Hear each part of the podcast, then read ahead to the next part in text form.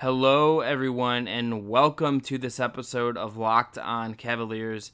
I'm Chris Manning, your host from FearTheSword.com, and this is your daily look at LeBron James and the rest of the always interesting Cleveland Cavaliers. On today's show, I'm joined by John Karalis, one of the hosts of Locked On Celtics. It's a great Celtics podcast you should be listening to in this series and beyond to talk about game two, game three, J.R. Smith's non suspension. In case you missed the news, he won't be suspended for game three, and what comes next and where we think this series is headed.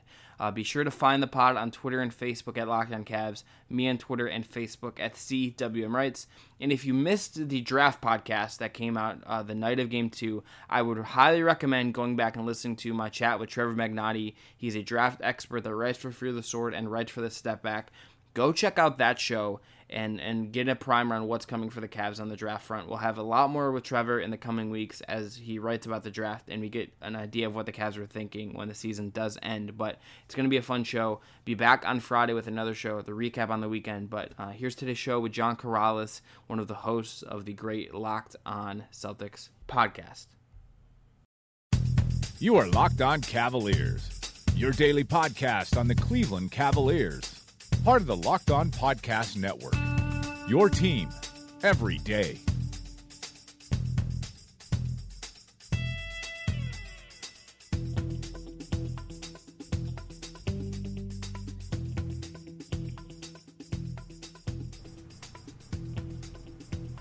All right, Chris. So here we are, Celtics up to nothing. I don't know how many people expected this. Uh, if they did expect this, didn't expect go this well for, for Boston. So let's get the Cleveland perspective. For I want to know what what you what have you seen in the first couple of games here that that that Boston's done well and you guys haven't. I think for the Cavs, you're seeing some of the things that did not work for them in the Indiana series, I think have really come back to a, a higher degree, right? Like, I was talking to Chris Barnewall from CBS about this uh, in, in an off podcast chat and G chat. Um, and one of the things, like when you think of, we were talking about Toronto, and it's like Toronto is this team that, like looking back, it looks really bad that they were not able to take advantage of some of these things, right? But then I, yeah, Seriously. like poor, like Dwane Casey. I'm sorry, my guy, but um, you got to do better. But you think about like how Boston is built. They're not playing one guy who is a, a defensive liability, right? Like even Jalen, uh, I mean Jaylen Brown's obviously great, but Jayson Tatum is a rookie. He's not he's not been a liability, right? Like he's not been someone the Cavs can hunt down and attack. In Toronto, DeMar, DeMar DeRozan is a worse defender, right, than anyone Boston is, is playing in this series, right? There's not anyone for the Cavs to hunt against Indiana, it was somewhat the same thing. Or like Kevin Love had tough matchups with with Thad Young. Um, Bojan Bogdanovic did a fantastic job as well as you could ask him to do against LeBron. You know, Collison uh, was a, was a solidish defender, right? Like there was not they picked on Sabonis, but that's like one guy. Like Boston just doesn't have that guy. Like Marcus Morris, to his credit, has done a great job um, on LeBron. Like he's he's he's fought. They've thrown all these bodies at him and and th- that to me speaks to a lot of it, just the athleticism and that defensive ability there. They're they're not taking the the hawk strategy under Budenholzer where it was, well, we're gonna like let LeBron pass and he's also gonna score. It's like no, you're gonna work, you're gonna work on the defensive end, and that that starts that kind of a trickle down effect of everything that's gone wrong. And then you just look at what they're doing with the length, with uh, the type of the Marcus Smart pick and rolls that were really big in game two. They throw all these different wrinkles at the Cavs, adjust on the fly, uh, throw different looks at the Cavs, throw things that confuse them to a team that is not, frankly, not very adaptable. To me, just what what Boston is, even without Kyrie, even without Gordon Hayward, they're I mean, I would say they're they're second and third best players, they're first and third best players, however you want to include them with Horford when they're all fully healthy they are just doing what Boston does, and it's just something this Cavs team that looks kind of not together, that has not, frankly, was not together long. Uh, it just has just all these different issues. Doesn't really know what works. Has a lot of guys that are sort of good at one thing and not good at other stuff, or just aren't good. It, it just is. It's just the the right anecdote for them. It, it's it speaks to like what this Cavs team's deficiencies are around a guy who, you know, in theory, like if you were gonna build a team around LeBron, like you would want them to be able to do this multidimensional identity and have that. This team just doesn't have it, and a team like Boston that can throw all these different looks at them, pick them apart in different ways, adjust on the fly. it just speaks to like what this Cavs team like is is lacking at this point in time. Yeah, um, that's true. That's true. Um, it's real interesting that these guys that were supposed to be, I guess, antidotes for the problem that this Cavaliers team had starting the season are doing a lot of the same things that those guys were doing. And now I didn't buy into after the trade. Like after the trade happened, you guys came into Boston and just destroyed us on Paul Pierce night. Oh, just real quick, I wanted to just shout out Jayson Tatum because when he makes threes in this series, I don't know if you've noticed this, and I tweeted a picture of this if people can find it in my in my media on Twitter. Jordan Clarkson in that game did this three point celebration that LeBron mimicked, where he ran down the court with his uh, with like the three symbol over his elbow with his tongue out, like celebrating. He yeah. J- Jayson Tatum has not like gone full out on this, but when he's made, I don't, I don't know if he's doing this on purpose, but he does it like he does a version of this and looks at the Celtics bench and like looks around the court when he has like made three pointers in this series. It is like some excellent. Like I do, I, I need someone to like um, Jared Weiss or or Jake King or anyone out there that's asked. Like I, th- I, he to me it seems like just so obvious that he's trolling, and I hope he is because it's it's excellent trolling. It is it is grade A NBA petty that I I am here for. All right, let me let me go down this road just for a little bit before I get back to my point. I have noticed. I haven't said this on any other podcast yet. I have noticed a new attitude a little bit from Jayson Tatum I think from the beginning of the season, where he was this reticent, young, 19 year old with obvious skill that was pressed into service and started every game and after the, the Gordon Hayward injury. And we watched him defer all season and take nine shots and, you know, score efficiently and be a top notch leading the NBA in three point shooting type of threat. I've seen that guy grow. And this postseason, I think because he knows now that he has to be one of the guys to go do something, he has been not only more aggressive, not only more willing to take that shot. I've seen him take time on the floor to direct other guys, or when he wanted to clear out and he didn't get it fast enough or he didn't get it at all, he would be upset. And that's not something I've seen from him. And so, to your point, to see him kind of get that kind of trolling out, uh, not surprising. Like, for example, he went to just completely annihilate Joel Embiid on a dunk in the last series, and the cameras caught him. He missed the dunk. He got fouled. He missed the dunk. Cameras caught him turning to Embiid saying, "You got lucky," twice. So this kid's growing up like before our eyes, and I'm definitely seeing that level a little bit of an edge already in him, which I love because all, all season long, at the beginning of the season, anyway, he's been kind of like, "Hey, look, Al's here, Kyrie's here.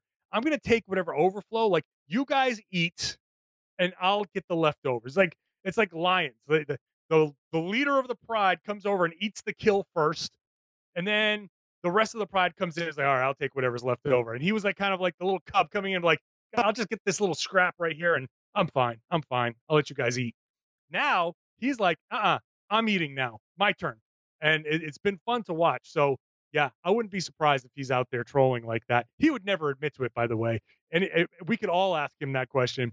He'll never ever admit to that yeah, it's it's awesome to see rookies develop like that. I, I it's one of those things where I, I, his facial reaction to me would, would be the, the indicator of whether he's he's doing the trolling or not. Because if if he if you catch him with it, it's one of those questions where he might smirk and then be like, "No, I would never do that." But that's funny. But it's like, okay, we I, I get what you're saying here. Like I get that you're throwing it back there because like, look, he's not you know he wasn't around for these other playoff series, but um, it's not. I'm sure there. I'm sure considering you know he's he's went to the same college as Kyrie. He's playing with Kyrie. Was there with Tatum last year. Al Horford has history with the history with the Cavs. I'm sure it's not exactly. Um, you know, I'm sure it's it's it's got to feel good for him, even if it's not. He doesn't have that personal history to, to, to be doing what, what Boston's doing to the Cavs. But to, well, let's get back to your original point before I, I sidetracked us. No, that's fine. So what what I'm looking at here with the Cavs is a, obviously a bunch of guys who are making uh, poor decisions, completely getting lost. Defensively, just a complete dumpster fire. I mean, it's just really, really bad. But they were a dumpster fire before the trade deadline flurry that brought in all of those guys and that got LeBron to say, hey, we got a squad now. So you guys came in and you waxed Boston on Paul Pierce night with a lot of athleticism, a lot of guys that were moving and maybe still not playing great defense, but active. And part of the whole thing of, with that trade, where I mean, I wasn't going crazy thinking like, oh my God, they're so good now. But I was saying they're athletic now. And at the very least, they won't be old and decrepit now. But here they are looking like like the same Cavs that started the season. So is that a systemic thing? Is that Ty Lue? Is that guys just is that playing with LeBron and they just don't know how to play with LeBron? So everybody's confused, and maybe a little ornery. Uh, and and on top of that all, we still haven't seen a ton of Larry Nance. Uh, Rodney Hood has been, uh, and so I don't know. Probably not going to see a ton of him. Uh, it's Uh, kind. Jordan Uh, it's kind. Yeah, yeah. Well, I mean, he was he was good. Well, he he was better in game one, so he has at least some, shown some ability here. But he, he's just been. I, I, we'll leave it at that. Yeah. Now. Well, Clarkson was horrible in game one. Like, but look, Clarkson, Osman, uh, Hood, Nance, and those are your guys. That was Hill. Those were the guys that were supposed to save the season, and only George Hill is getting any kind of burn.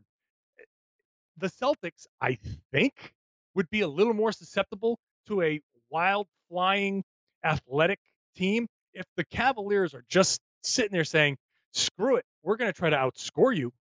Why not have the athletic guys in the in the offense that can at least play off of LeBron instead of going LeBron and four shooters? Go with LeBron, LeBron and four slashers and just pick, pick, pick, pick, pick, and see if you can get somebody to make a mistake. Go back door for an alley oop. Pick and roll these guys to death. Do something. Force that defense to make more rotations. I mean, the Celtics defense has been awesome, but the more those guys, the longer you play defense, it's the, the worse it's going to get. It's going to start to break down. It's like football. You can only cover a guy for so long. Even the best D backs can cover a wide receiver for so long before he breaks free. Why not just milk the clock, just cut, cut, cut, do all that stuff, and see if you can find somebody and use that athleticism to tire the Celtics out. They're thin. They're, they, their depth has been sapped. I think I think that is a fair question. Um, the the two things I would I would say that that um, I, I would caveat here is number one, you did see a version of this in Game Two. It's not something we're going to talk about moving forward if this the season ends for the Cavs. But Kevin Love, if you look at his success in Game Two, he was awesome cutting off ball and, and running the floor um, and, and moving around and getting different looks where he was the, the Celtics looked one way at LeBron and then he cut back door or he he popped out. He, they did a really nice job with him and Korver as well in running sets where it was LeBron and the Celtics had to pick basically between let's say for instance Korver rolling towards the hoop and Love popping out. There's these there's these sets that Ty Lue to his credit in a game that he was just flatly outcoached at least did that correctly. Um, I would say also Cedi should not be lumped in with those guys, um, with the guys that came over in the trade for because one, he's a rookie. Number two, he was not really viewed in that way. And now you like it, it's something I need to do on on Locked On Cavs and discuss like what happened after the the Dwyane Wade trade because they said okay we're gonna you know clear out Dwyane so Cedi can play and it didn't happen. I think there there's something there, but running through those guys, Hill I think has been like as you pointed out, he's been fine. He's been essential to, to when they've been competent. Nance is Nance had a hamstring injury into the uh, regular season. I do not think he's been the same since. I'd have to, to uh, run the numbers to, to really quantify that, but I don't think he's been the same since. I think he he has not been able to also establish a rhythm ever since the they went away from him in, in the beginning of the playoffs. Uh, to look at Hood, look he's he's been awful for for rounds. He's been uh he has not been good since he had a back injury at the end of the regular season. Uh and and for me the, two plays that I think really co- two plays he was directly involved in that cost the Cavs in game 2 end of the third quarter uh there's a Terry Rozier hit a three pointer with like 44 seconds to go Rodney Hood, I don't, I don't know exactly what went wrong with the defense because there should have been one other guy on that side of the floor. But ro- what Hood should have cl- rotate, he, he rotated to the right guy on top, and then when the ball got swung to Rozier, he needed to make that extra rotation and then did not do it. Uh, just stood there like looking at him. Inexcusable. Starts the fourth quarter with an with an ugly turnover that leads to an easy bucket or two free throws for Semi Ojeleye uh, that ended up being pushing that lead to nine points. Killer. He he's just not done anything good, frankly. Um, and then Jordan Clarkson didn't play in game. Uh, for me, Clarkson just does not. They they do not trust him to to be a ball handler. They do not trust him to uh, basically be a point guard, and he just kind of has point guard size. Um, all the fears that you should, people should have had about him in, in coming over to the Cavs, I think, ha- are have been sort of realized, and, and Ty just can't play him without Hill or LeBron on the floor with him, and, and both have their limitations, and, and, and it, it's a it's a problem.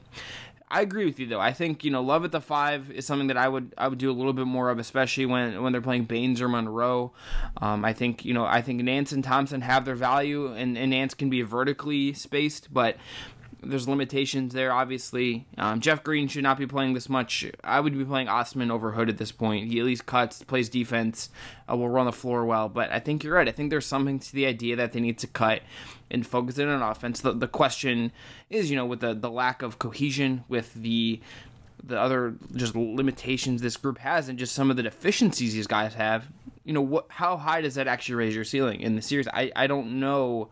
Um, I don't really know, and I and I think it's fair to wonder what what that that could have that could actually yield. So, I'm going to go back to that play where Rozier hit the three.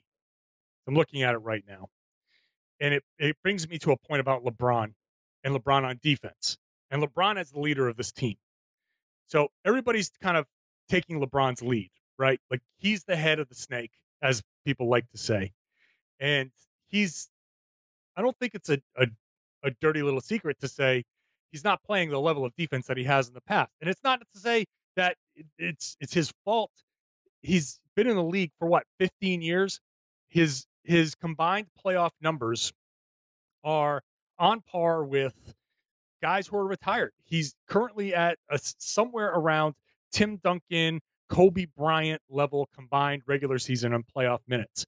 And he's still out there playing this well which is amazing. So that that's amazing. But at the same time, I wish I could remember who said this on, on one of the. I listened to so many podcasts. It, uh, shit, it might have been you for all I know. The LeBron is playing like a guy who needs to go 40 miles on 30 miles worth of gas. And I did not say that, but that's smart, and so I'm going to take credit for it. it. it. It's not, and I I can't take credit for it. I wish I could remember who said it because I want to give credit for it but that is the best way that I can see it. Uh, the best way it can be said because he's he's got to be running on fumes to some degree. He went out in that first quarter and just smacked the Celtics. Um, that's an entirely different thing. But in this on this particular play, I think it's more LeBron's fault because what ends up happening is Tatum passes out of a triple team. I think LeBron is just kind of he's sagged off of I don't know who he started with, but Horford is in the lane. He had cut behind Tatum because Tatum had been further out trying to back down Korver. T- Horford tried to cut like on Kevin Love to try and get like a backdoor pass. Spacing's actually pretty bad. So, but in the lane, you've got Love on Horford, Korver defending Tatum, Jeff Green with the step, one foot in the lane trying to guard you know, sort of guard Marcus Smart. He's he's playing actually Marcus Smart well. You, you're you're willing to give up that shot. And then there's LeBron at the bottom of the jump circle, just there. Who is who is he supposed to be guarding? And so Tatum sees Marcus Morris shoot up. Rodney Hood goes up to Morris at the top, and then Morris finds uh, Rozier on the sideline. Hood's got no chance. Nobody. LeBron is the guy that doesn't have anybody. So my point here is that Hood. I'm, I'm certainly not letting Hood off the hook because he has been horrible. But when we look at this bad Cavs team, LeBron is taking these chances. I think you can say he's trying to make a play, but in trying to make a play, he sold out the rest of his players and he's left the guy completely wide open. Rozier's out there on the side and uh, right at the, the break with nobody within 10 feet of him. And he obviously drills the three.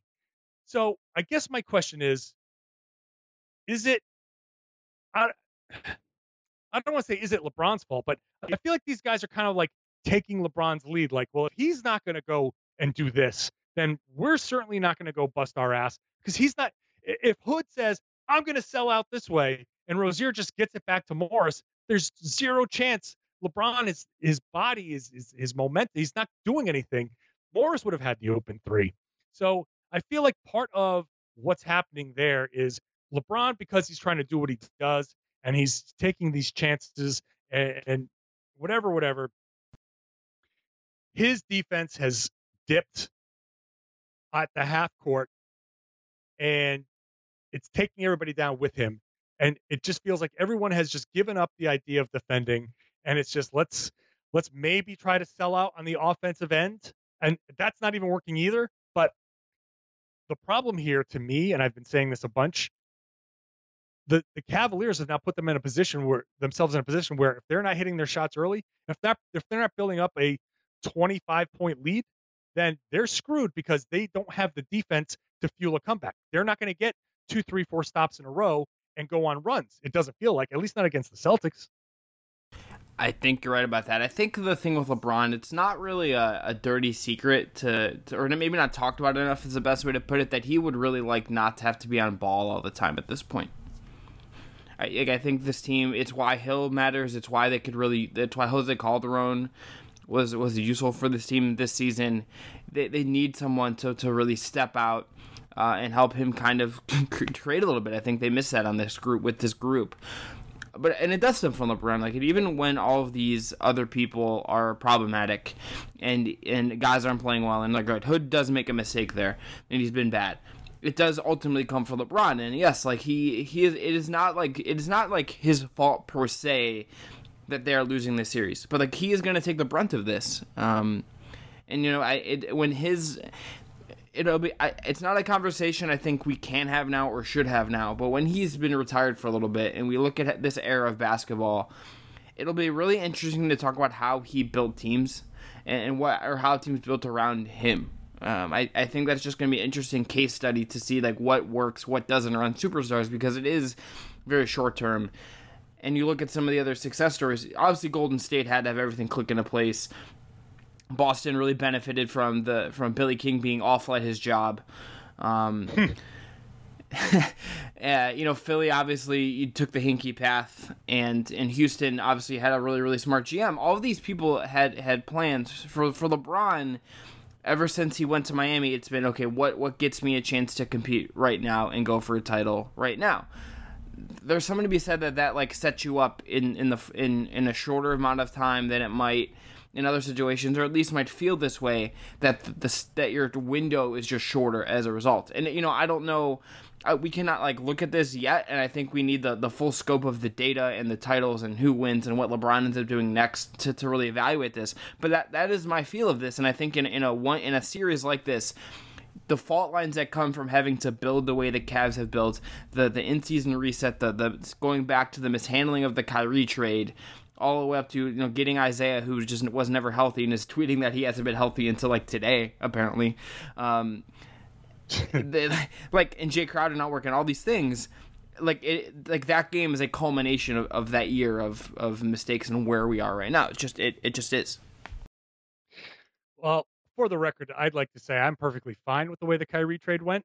So uh, okay, yeah, uh, Kyrie's awesome. Um, I uh, sorry. It, it, it's, I had to bust your balls. That's me playing to the audience. Look, he uh, it's it's it's a as just like a sports fan, it's it's a bummer to me that he's not playing in this series.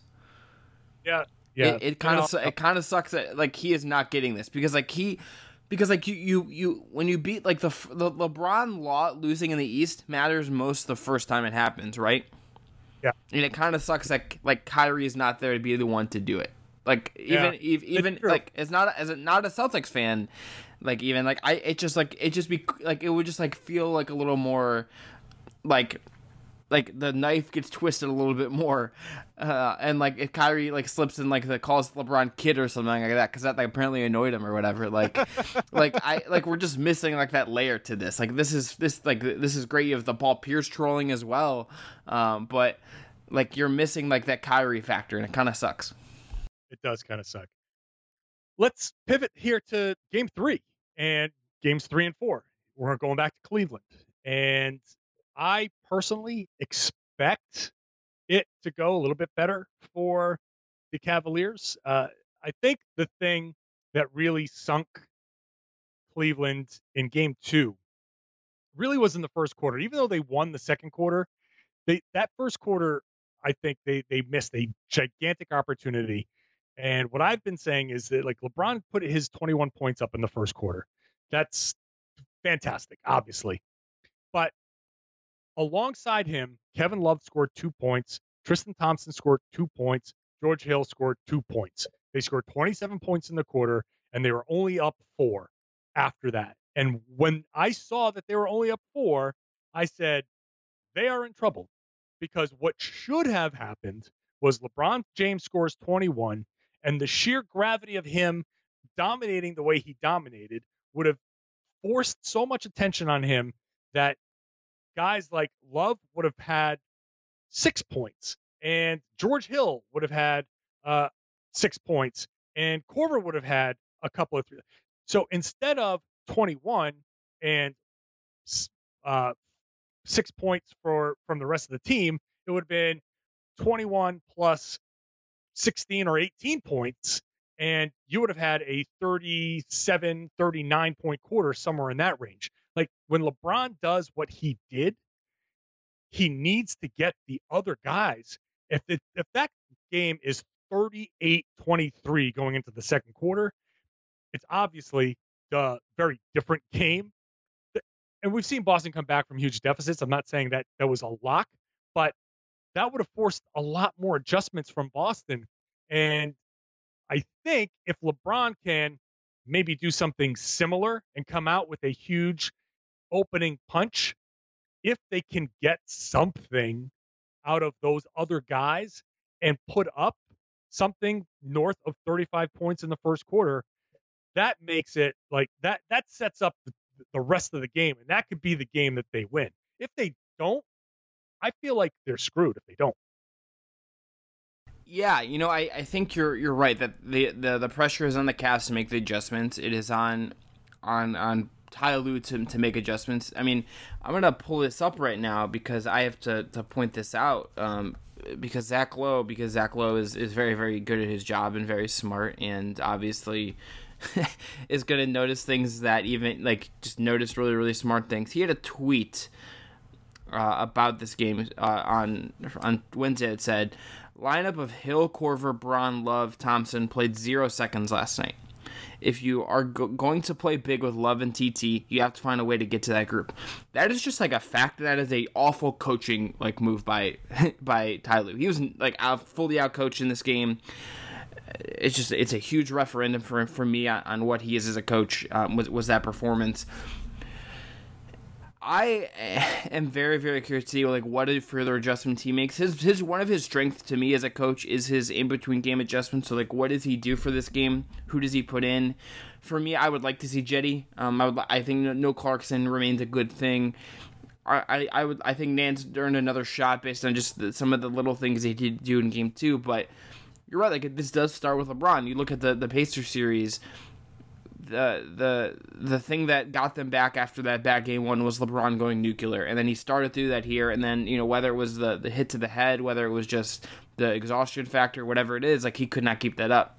The other aspect is something I mentioned before is that Kevin Love has to be great, and I think getting him moving around and not making him a static guy that Boston can like trap or or double or um, you know get get time to set against him. I think getting him moving around, getting Korver moving around will continue to be a success. And and J- if J.R. Smith is just not awful, that would that would help too. But let me ask you this. Boston has obviously um it's been talked about at least uh, you know on the broadcast and whatnot that they're uh, they're a better team. They've been much better team at home. Like, is is is there truth to that? And and if and if so, like, what what is different for them on the road versus versus playing at home in Boston? I, I think it's simple that they, they just make more mistakes on the road. Um, the guys in I don't want to oversimplify it, but the role players play better at home than on the road. And I'll look at Terry Rozier's numbers right here. Terry Rozier at home in nine games is averaging uh, 20 points per game, 5.8 assists, uh, and one one turnover. Uh, on the road, oh, and he's shooting 46% from the field, 45% from three. That's his home numbers. On the road, he's averaging 12.8 points, shooting just a tick under 40, 34%, 24.5% from three, uh, with basically his assist numbers and his rebound numbers don't change. His turnovers are up just a tiny bit. But, and he's a minus 6.6 on the road and a plus 9.4 at home. So that there is the epitome of the difference between home road Celtics. Um, if Rozier can, and we even saw it in last night in uh, game in game two. First half, Terry Rozier was not great. Terry Rozier in the first half was let's see, uh, two points on one of four shooting, and then he went out in the third quarter and we saw him just completely take over, go full scary Terry, and give them 14 points on five of eight shooting. So that burst doesn't happen necessarily on the road. And that performance that you saw when, and the Celtics fans were saying it, they need Rozier to play better. And during the first half, they needed Rozier to play better if they're going to have a chance. And once he did, the Celtics took the lead. There, there's been a that's been few and far between. Those performances have been few and far between on the road for Rozier. So if if he's if he's having that type of performance, Marcus Morris similar, uh, Marcus Smart a little similar. Those guys are are struggling a little bit more on the road. So there's definitely something to that. Uh, so we'll see if if they if they do not perform up to even close to their home numbers, they're going to Celtics are going to really struggle so as we look at this series, um, it's something you and I touched on as we were prepping for the show. But I mean, these first two games, based on what we've seen, I think uh, I at least picked it Cavs in six coming in. I don't know what you picked, but this didn't feel like a series that was going to feel so over early to some degree after these first few games, looking at what's to come, I mean, I don't feel we're like we're unless the Cavs significantly look better and re- rebound from where they were. It does not feel like to me like this is going to be a long series. Where do you stand on it? Well, I came in picking Celtics in six because I, I did feel like the matchups, aside from LeBron, who's never lost the matchup, I felt like the other matchups favored the Celtics basically across the board. Uh, Horford has been amazing. And the question that I've always had was not who guards LeBron, but who does LeBron guard? Because that means if he's guarding Tatum, then somebody's got to guard Jaylen Brown. And if he's not guarding Jaylen Brown, then you get the first quarter of game two. And if he is guarding Jaylen Brown, then you get the second quarter of game two, where Tatum was doing his work. So, however that works out, I still think the Celtics have the advantage. Uh, I do feel like that game three will start much more heavily in the Cavaliers' favor. And if the Celtics get caught up in trying to silence what I expect to be a very, very wild crowd, if they get caught up in that, then they'll they'll probably lose big. Um, if they play more discipline and keep doing what they're doing, they they can escape and and maybe win game three, uh, or at the very least make it a close game. If it's if it's a close game three, then I think the Celtics can close it out in five because it shouldn't be a close game three. This is, and I don't know. I mean, in talking to you, I feel like there's a, a tiny bit of resignation going on because I think Cavs fans, and tell me if I'm wrong, sit there and look at this team and say it doesn't matter if you beat if even if you come back and beat the Celtics, you're looking at the Western Conference Finals and saying, look at what we got to face. Like there's just a buzzsaw. Why why would you be excited to go face that? So I, I feel like there's a little bit of resignation, but at the same time, I think there are a lot of Cavs fans that are sitting there saying, this is our last opportunity potentially to have LeBron on our home floor. And if he does leave, we want to have like a big send off. That that's my outsider's take. So I feel like the beginning of game three is going to be so wild.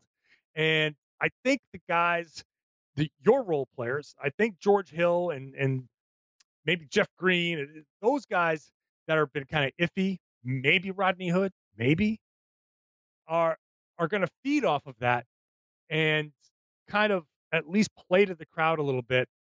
And if they can do that, and the Celtics kind of wilt a little bit if they just make a couple of mistakes, then then the, the Cavs can and should should run away with it. But again, if if you have all of those elements and you can't run away with it, then that makes game 4 really really difficult because that you're not going to get that same juice in game 4.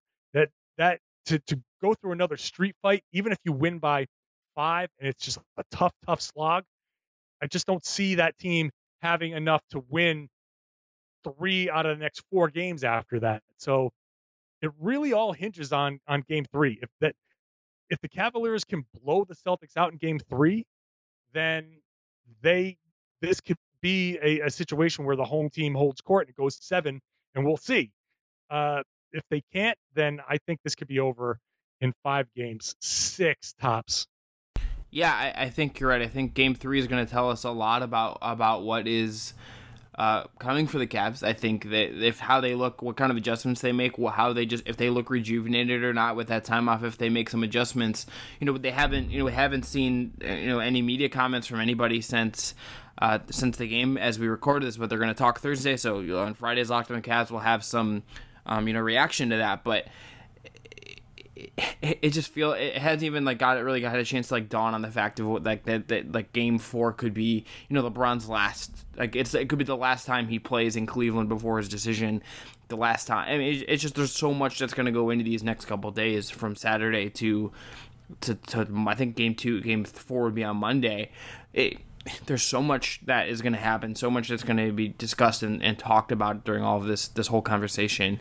Um, the one thing we do know about Game Three is that, and we're going to touch on this just real quickly, because J.R. Smith is not suspended for this game. Uh, I, I mean, I, you and I, I know based on your tweets, if anyone has seen them, that you firmly believe he should have been ejected. I agree that it should have been a flagrant two. Uh, you know, I, I, we made the joke that, in Twitter has made the joke that it's better almost for Boston if he does play because he's been so bad, and he'll probably be better at home. But whatever. I it just it's a, it's a little I don't. I, maybe it's just because it's a figure one call. I haven't had a chance to like exactly fully read up on this, and I don't. I prob don't really think it matters that much. But it's it. Frankly, J.R. probably should be suspended for this game, and it's. I don't really have a good argument to understand why he he's didn't get called for flagrant two, and then um, didn't get suspended as a result. I don't know. I don't know. Um, it bothers me a lot. It really bothers me a lot uh, I just I I don't understand how people in those positions don't don't get how dangerous that play really was. That it doesn't take much when a guy is jumping up and forward to put a little push. And I think the argument might be, well, he didn't push him very hard. He just kind of little little nudge, um, and he was fine. He didn't get hurt. But sheer luck behind it is not the determining factor. He put his hands, and first of all, J.R. Smith, repeat offender, repeat offender on dirty plays. Secondly, that push didn't need to be very much. And it didn't have to be full arm extension to push him through the stanchion. It was just simply a push in the small of the back when somebody's going airborne. And that is a very high uh, possibility of an injury. And I know because I had it happen to me. jumping and getting a push in the small of the back, and that can really mess you up for a long, long time. So I agree that J.R. Smith on the floor is much more advantageous to the Boston Celtics. And having him on the floor is more of a punishment to the Cavaliers than the Celtics. And I'm sure Ty Lue, there's a part of him who was probably like, you know, I kind of wish he was suspended because then I could play these other guys and then show him like, hey, it's working. You need to sit. So all that being said though, I just feel like it's much more important to kind of put that message out there that that play is not okay. It's just it's such a dangerous play. I I, I just I hate it so much. It, it, beyond who it happened to or my team or somebody else's team. I, every time I see something like that happen, I, I cringe and it's disgusting to me. The fact that somebody admitted to doing it intentionally just it bothers me to an uh, unbelievable degree. And I'm going to stop talking about it because I, I, I have to stop myself. Otherwise, I'll go forever. It's just I it, it bothers me that much. Yeah, I you know I don't blame you on that at all, but it's going to be uh, an interesting game four or game three, an interesting game four after that. But John, I mean, I just uh, we'll wrap it up. I just last question I have for you: what what is your expectation for what for what Boston um, could like? If there, if there is there anything you can see that they actually could be doing better based on what we've seen so far? Like, is there anything that you're like, okay, this is something that if they figure this out, it, it would spell doom for the Cavs? Um, I think there are stretches where they kind of lose some focus, and it's hard to do this for 48 minutes. Um, and they've they've gotten away with it a little bit. Uh, there, there, are some times where they they kind of get a little too um, hero ball focused. Uh, they have a tendency to when they find a mismatch. There's there's a difference between taking advantage of a mismatch and so trying to hunt a you know everybody trying to take advantage of their own individual mismatch. You know what I'm saying? So when Marcus Morris gets the ball. It's like, oh, I can t- I can toast this dude. Yeah, maybe, but you taking ten dribbles and finding a try to launch a contested mid range jumper. That's not exactly what we're looking for. And he'll do it. Terry will do it. Other guys will do it. And what ends up happening is the Celtics get into a very much of a let's take turns kind of situation. It often happens when Al Horford is not on the floor. So um, I think it's uh, imperative on them to not fall into that trap and continue to play a fluid ball movement style of play because frankly cavaliers cannot defend that. And if you let the cavaliers get away with standing around then that's a big big problem because chances are they're going to stand around anyway and if the rest of the guys are moving you're going to get open shots. It's not that the the Cavs won't stand around. It's that you're going to let them stand around and and have that be okay for them. So that's the one thing I think offensively for a team that, that has struggled to score points, they've gotten a lot better at it, but that's the one thing I'd like to see a lot less of. Yeah, I think you're in- indicating right that it would uh, dispel doom for the Cavs. But Game Three, Saturday in Cleveland, I can't wait. Uh, it's it's going to be a, a, lot of tension and, and, a lot of I think anxiety for everyone on, on both sides watching this game. But John, um, are you are you feeling a Celtics 3-0 lead, or are you feeling a, a, the Cavs take Game Three? I I'm gonna play it safe here and say that I think the Cavs take Game Three. I just this they have to they have to like this, there's just no they have to. What do you think?